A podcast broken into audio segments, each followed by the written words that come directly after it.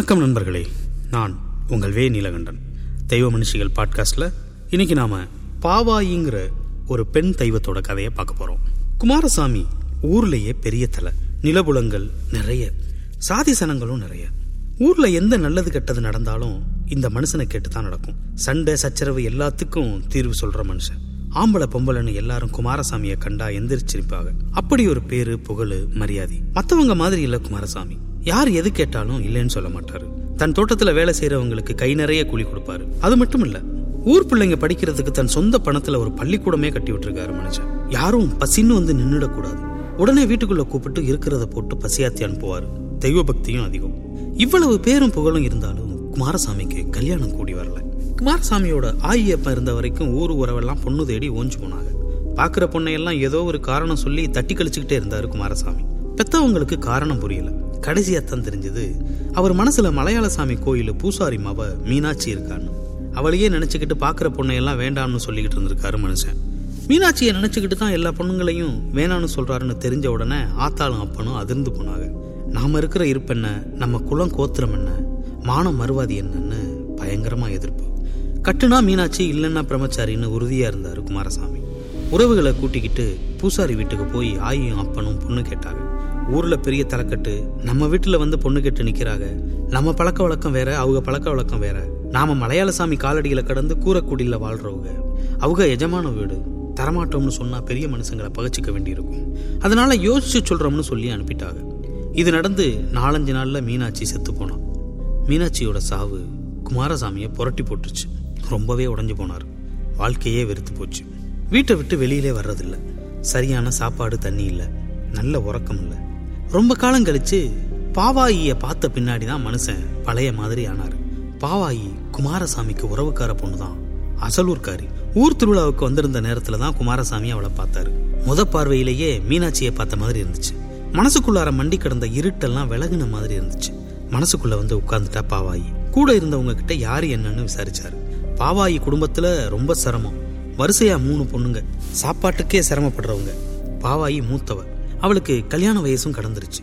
சம்பந்தம் பார்த்துக்கிட்டு இருக்காங்க குமாரசாமிக்கு பாவாயிய கட்டி தருவிகளான்னு உறவுக்காரங்கள்லாம் கேட்டப்ப உடனே ஒப்புக்கிட்டாரு பாவாயியோட அப்பன். வயசு சின்னது பெருசா இருக்கேன்னு சில பேர் சொன்னப்போ அதெல்லாம் ஒரு விஷயம் இல்ல. மனசு ஒப்புக்கிட்டா போதும்னு சமாதானம் சொல்லிட்டாரு. சீரும் சிறப்புமா முடிஞ்சிருச்சு கல்யாணம். தெரு முழுக்க பந்தல் போட்டு ஊருக்கே விருந்து வச்சாரு குமாரசாமி. ஏழூர் பெரியவங்களும் வந்து வாயார வாழ்த்துனாங்க. இவ்வளவு காலம் கழிச்சு குமாரசாமி வீட்டுக்கு விளக்கத்த ஒரு பொண்ணு வந்துட்டாளேன்னு உறவுக்காரங்களுக்கெல்லாம் சந்தோஷம். புருஷனும் பொண்டாட்டியும் எந்த குறையும் இல்லாம சந்தோஷமா இருந்தாங்க. வீட்டு நிர்வாகம் எல்லாத்தையும் பாவாயி கிட்ட கொடுத்துட்டாரு குமாரசாமி. புருஷன் பண்ணின மாதிரியே தான தர்மங்கள் பண்ணுனா பாவாயி. எல்லாரும் அவளை மகராசின்னு வாய் நிறைய வாழ்த்துனாங்க. ஊர்ல நல்லவன்னு ஒருத்தன் இருந்தா கெட்டவன்னு நாலு பேர் இருப்பாங்க தானே. குமாரசாமியை பிடிக்காத ஆளுங்க நிறைய பேர் இருந்தாங்க அந்த ஊர்ல. அங்காளி பங்காளிகள்லயே சில பேர் உண்டு. செல்வ செழிப்பா பேரு புகழோட இருக்கிறது பிடிக்கல. நேருக்கு நேரா நின்று சண்டை போட்டு அடிக்க முடியாத ஆளுங்க எப்படா மனுஷன் அசருவான் அவர் குடும்பத்தை கலைச்சு ஆளை நடுத்தருவில் நிறுத்தலாம்னு பார்த்துக்கிட்டே இருந்தாங்க. அதுக்கு ஒரு காலம் கணிஞ்சிச்சு. குமாரசாமிக்கு தம்பி ஒருத்தன் இருக்கான். பேரு தங்கவேலு தங்கமான புள்ள. அண்ணங்காரன் போலவே நல்ல மனசுக்காரன். வீட்டில் இருந்த மாடு கண்ணுகளை எல்லாம் அவன் தான் பார்த்துக்கிட்டான் வயசுல பெரிய வித்தியாசம் இல்லைன்னாலும் பாவாயி தங்கவேலுவை தன் மக மாதிரி பார்த்துக்கிட்டான் தங்கவேலுவும் அண்ணி அண்ணின்னு பாவாயி கிட்ட அவ்வளவு அன்பா இருப்பான். தினமும் விடிய கத்தால தங்கவேலு பசும்பால் எடுத்து அன்னிகாரி கிட்ட கொண்டு போய் கொடுப்பான். குமாரசாமியை பழிவாங்க நேரம் பார்த்துக்கிட்டு இருந்த எதிரிகளுக்கு இது ஒரு வாய்ப்பா மாறிடுச்சு. ஒருக்கா குமாரசாமி அதிகாலை எழுந்து தானிய அடிப்புக்கு களம்பாக்க போயிட்டாரு.